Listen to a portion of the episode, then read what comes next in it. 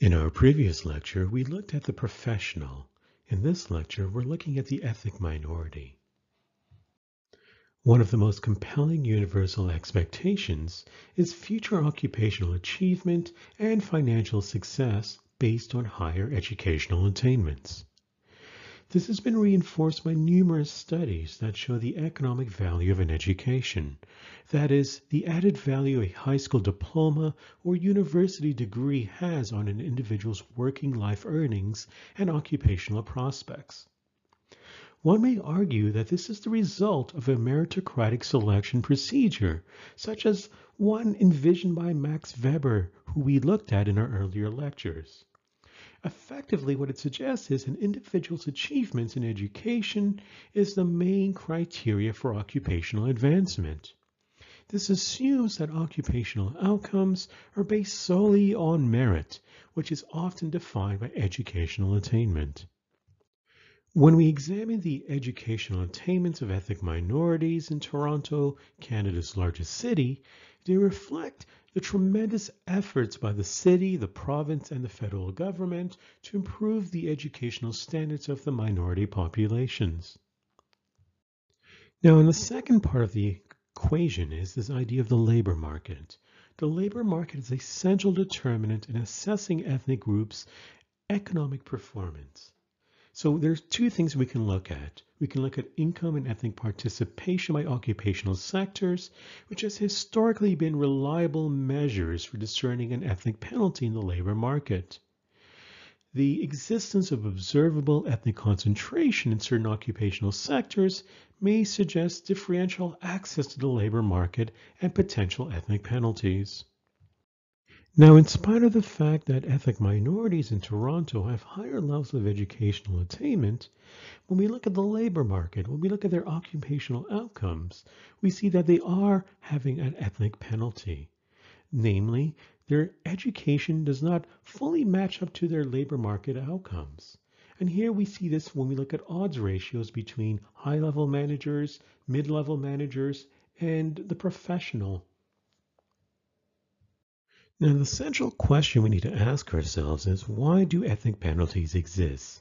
Why is it that we find that educational levels do not match up to occupational outcomes on the basis of income or on the basis of um, high level managers being uh, ethnic minorities? One of the ways we can explain the ethnic penalty is by looking at discrimination. Discrimination on the basis of ascriptive factors such as one's appearance, denoting ethnic minority or ethnogender status, is generally regarded as a source of economic inefficiency. This is not to mention there are overtones of social injustice, challenging the normative principles of equality of opportunity. Neoclassical economic models, with their emphasis on decisions by rational agents, suggest that a, a firm or a government will recruit, promote, and set wages according to an individual's marginal productivity.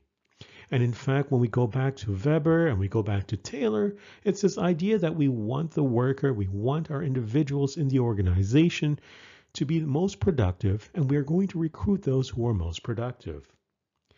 In effect, on this basis, in a market economy model, it is irrational to discriminate against a member of an ethnic minority with higher productivity solely on the grounds of descriptive factors, since this implies a failure to maximize productivity. The neoclassical economic model's view that the market is one of impersonal exchange is, however, incomplete. It underplays the social and psychological elements that are involved when it comes to the recruitment and promotion of individuals. When it comes to the employment of labor, direct personal relations between the employee and the employer, as well as, as among employees, are both involved. This has a potential for adding a discriminatory element. In this regard, to amply examine discrimination in government, there must first be a recognition that discrimination can manifest itself in two forms. There can be statistical discrimination and exclusionary discrimination. The theory of statistical discrimination is an information-based theory, assuming that employers are victims of imperfect information. In practice, statistical discrimination occurs when an employer fails to fully assess the relevant occupational abilities of a member of an ethnic group and makes generalized assumptions about the value of their human capital. This can be operationalized in multiple and overlapping forms, with one example being the employer, consciously or not, perceiving ethnic minority status as a proxy for lower quality of human capital. Ethnicity is therefore transformed into a proxy signaling potential future productivity by members of the same ethnic group, with hiring patterns adjusted accordingly. Another avenue for discrimination arises when an employer undervalues an ethnic minority's formal qualifications. While educational attainment may signal to an employer of one's potential abilities and promise, this signaling may be disjointed with the presence of preferential treatment in education for ethnic minorities. One of the consequences of preferential treatment in education for ethnic minorities is that it may signal to employers that ethnic minorities may not be the most productive or highly prized talent. Now, proving exclusionary discrimination is a much more difficult proposition than statistical discrimination, given its predominantly anecdotal nature. Exclusionary discrimination occurs when a member of an ethnic minority group is impeded at a potential or current position due not to their capacity, but an external barrier that artificially inhibits their growth.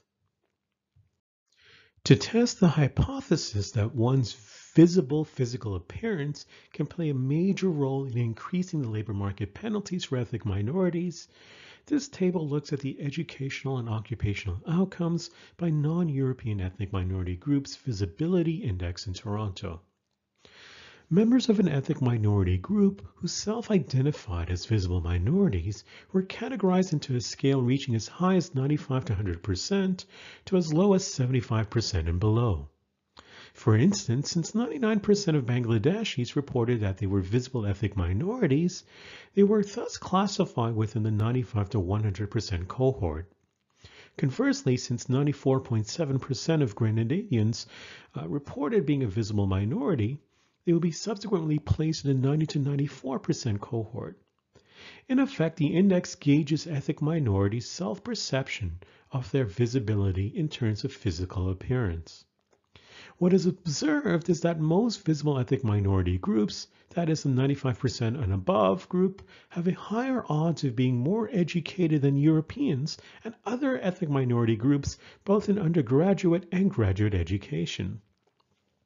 However, this cohort is more likely to be unemployed than Europeans and, non, and other non-European ethnic minorities and share a similar size ethnic penalty as other non-European ethnic minorities when it comes to their demographics in managerial and professional positions, as well as in salary. What this suggests is that discrimination on the basis of physical appearance is not a widespread phenomenon to explain the paradox of ethnic minority development in Toronto. This is not to deny the existence of discrimination on the basis of physical appearance, but rather to suggest that this type of discrimination alone is not a major factor explaining varying educational and occupational outcomes between ethnic minorities and the dominant group in Toronto. To test whether a linguistical handicap is a major factor explaining Toronto's ethnic penalty, this table looks at the educational and occupational outcomes by ethnic minority groups who reported English as their first language. Non-European ethnic minorities who identify English as the first language were scaled in 20% intervals. For example, since 99.7% of Trinidadians reported English as a first language, they would be placed in the first quintuple, the 80 to 100% of the linguistical index, with each ethnic minority group thereafter following this categorization pattern. While categorizing ethnic minority groups on this basis may not fully gauge their linguistical proficiency, since, for example, a member of a Bangladeshi ethnic minority group who, in spite of 8.2% of their group members reporting English as a first language, may be completely proficient in the language. It can provide, however, a proxy for potential linguistical discrimination. The table offers inconclusive evidence to suggest a linguistical handicap is a major contributing reason for Toronto's ethnic penalty. The lowest quintuple, the 0 to 19% category, seemingly have one of the highest odds of educational attainment both at the undergraduate and graduate levels compared to European groups and other non-European ethnic minorities. Moreover, while the lowest quintuple also have the highest rate of unemployment, their demographics in managerial and professional positions exceed all other ethnic minority groups, and in fact they have achieved convergence in European groups in professional positions. This situation may be the result of the lowest quintuple benefiting from the secondary labor market. Thus far, it appears that examining discrimination on the basis of physical appearance or a linguistical dimension separately has yielded inconclusive evidence to suggest that they play a major role in explaining the ethnic penalty in Toronto. However, when examining at-risk groups for discrimination, those who are 80% and above the visibility index and the lowest quintuple on the linguistical index, there are some fascinating results that can be yielded. As this table illustrates, at-risk groups, who make up approximately 12% of Toronto's population, have a higher educational attainment than European groups, but suffer an ethnic penalty in each labor force category except for their demographics and professional occupations. While at-risk ethnic minority groups do suffer larger ethnic penalties than other ethnic minorities in Toronto, this cohort appears to be groups that are relatively recent arrivals to the city in the 1990s and onwards. While discrimination can play a role in explaining the ethnic penalty, another sort of factor to consider is the role of social networks. The network conception of labor allocation demonstrates how social segregation can create labor market segregation through network referrals. Effectively, the point remains here is that in, in scenarios such as this, the discrimination no longer has any cost to the discriminator but reaps social rewards.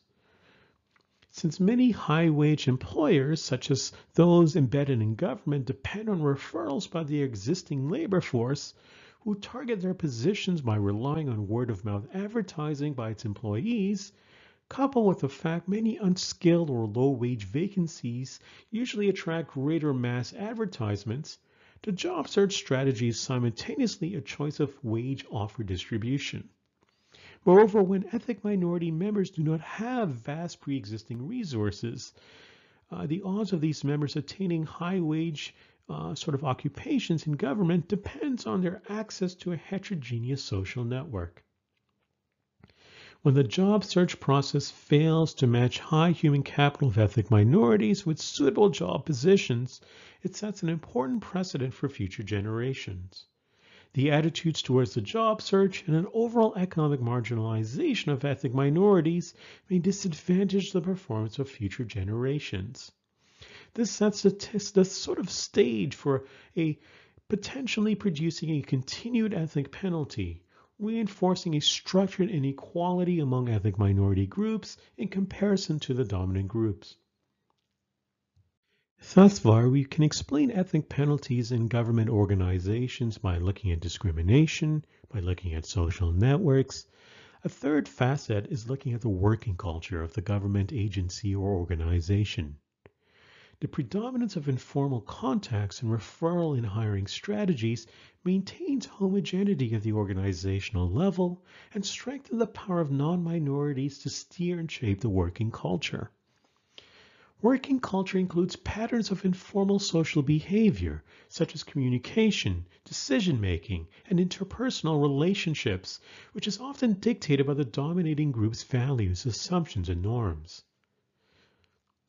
Identifying differential treatment in a working culture is a contentious proposition since minority and non-minority groups often perceive the same working environment differently. Both groups may live in different perceptual spheres within the organization and thus often have conflicting perceptions about the working environment and their ability to participate in the working culture. Acknowledging that working culture of an organization can play a major role in perpetuating the ethnic minority disadvantages in government is a crucial step. the next step is to assess steps to create a positive working culture that is inclusive of both minorities and non-minorities. Of course, those who experience differential treatment in the working culture and who seek to bring about change must do so within a structure of inequality that may be responsive in a fashion that is in, in denial or in resistance. This has the possibility of further compounding ethnic minority disadvantages in governmental agencies and organizations. Finally, we can look at social trust as a variable to explain the ethnic penalty.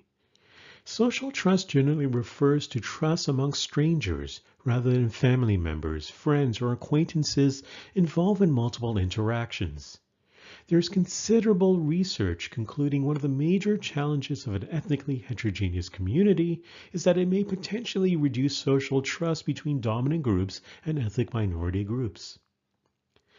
Now, social trust applies to the job matching process since prospective employees and the employer must have a minimal level of trust in each other's accountability before they can mutually engage in a working relationship.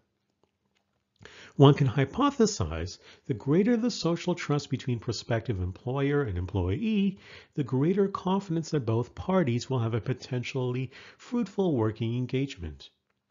What this implies is that a decline in the levels of social trust in communities between ethnic minorities and the dominant group may be accompanied by a decline in, in the willingness of employers who are risk sensitive to difference as demonstrated through numerous studies to hire ethnic minorities who, who may be perceived not to share common norms and values.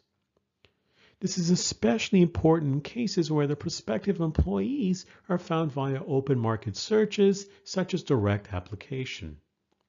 During a cold interview where the employer is meeting the interviewee as a virtual stranger without the benefit of a social network referral to vouch in a sense, employers rely on perceptual information during the interviews, reinforced by the formal application information to gauge the social trust levels.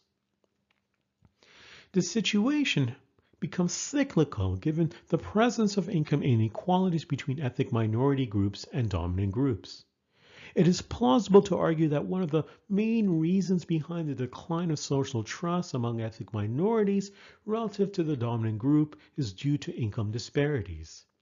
Put succinctly, social trust involves a risk element ethnic minorities have lower incomes may have an elevated social distrust with the dominant group since they cannot afford to have a larger risk elasticity. That is, they may not be best positioned to survive risk.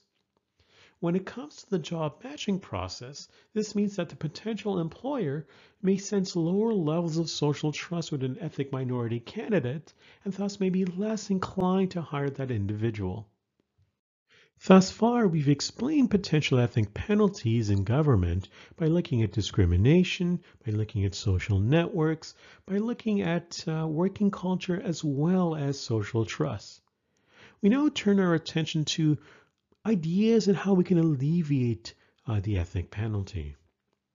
While the education of ethnic minorities has been relatively successful to the extent that their educational attainments are on par or even exceed that of the dominant group, from a social justice perspective, the existence of ethnic penalties in the labor market can be an affront to the normative principles of equality of opportunity.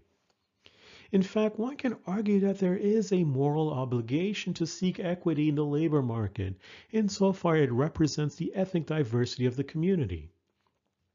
While the validity of this social justice argument can be debated, we ought to frame the justification for improving ethnic minority representation in government by stressing the economic benefits. The ethnic penalty represents an inefficient allocation of human capital, imposing an added economic cost on all individuals regardless of their status as dominant or minority group members. Given the risk-averse nature of employers, employment equity often suffers. Employers are more inclined to hire people similar to them, akin to a potential friend and who they perceive to share a high social trust with notwithstanding it can rob the government of their competitiveness, while the skills and training of those who are inefficiently allocated are devalued. It appears improving ethnic minorities' occupational realities is often seen as social welfare rather than an economic benefit. If the conversation is framed within the economic benefit argument, then both government enterprises as well as private enterprises are more inclined to listen. The message that has to be delivered is that ethnic minority groups are important for the economic benefit of all organizations. Although one can be optimistic that in generations a gradual convergence in labor market experiences may occur between ethnic minorities and the dominant group, this argument is not helpful for the current generation who do not have the luxury of waiting. The fears that many ethnic minorities may become disengaged, developing a gap between expectations developed through their educational attainment and what is realized in the primary labor market. A more realistic reading of the evidence presented in this lecture can conclude that some intervention is needed at this juncture.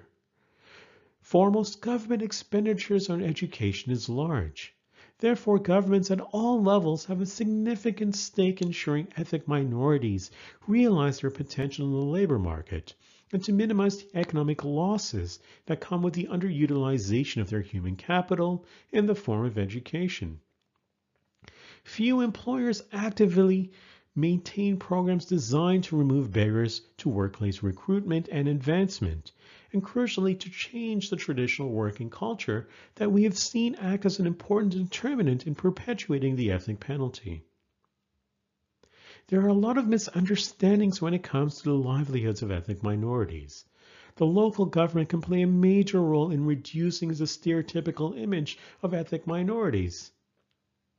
Now, of course, combating deep-seated prejudices is a difficult proposition for any government policy.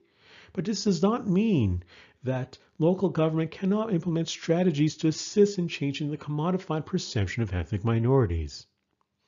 Whether there's sufficient political capital or motivation necessary to enact these policies is another question. Non-action in these regards can be explained if governments embrace the idea that the market is the final arbiter of social justice. That is, the market can determine the fair distribution and compensation for labor. In line with this process, one potential fear if the government intervenes is that they may effectively distort market conditions.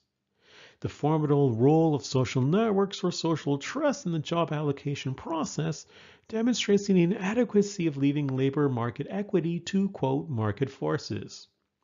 There are significant market failures having little to do with statistical discrimination as traditionally understood, which play a powerful role in perpetuating the ethnic penalty in governmental agencies. Conversely, Educational and occupational experiences are influenced by social and psychological externalities, notably within the social context of opportunity within which ethnic minority groups are embedded. Thus, government's legitimacy and motivation to enact policies to curb the ethnic penalty stems from this realization. This concludes our lecture on the ethnic minority. If you're interested in learning more about ethnic minorities, please have a look at the lecture series on ethnicity, immigration, and social policy.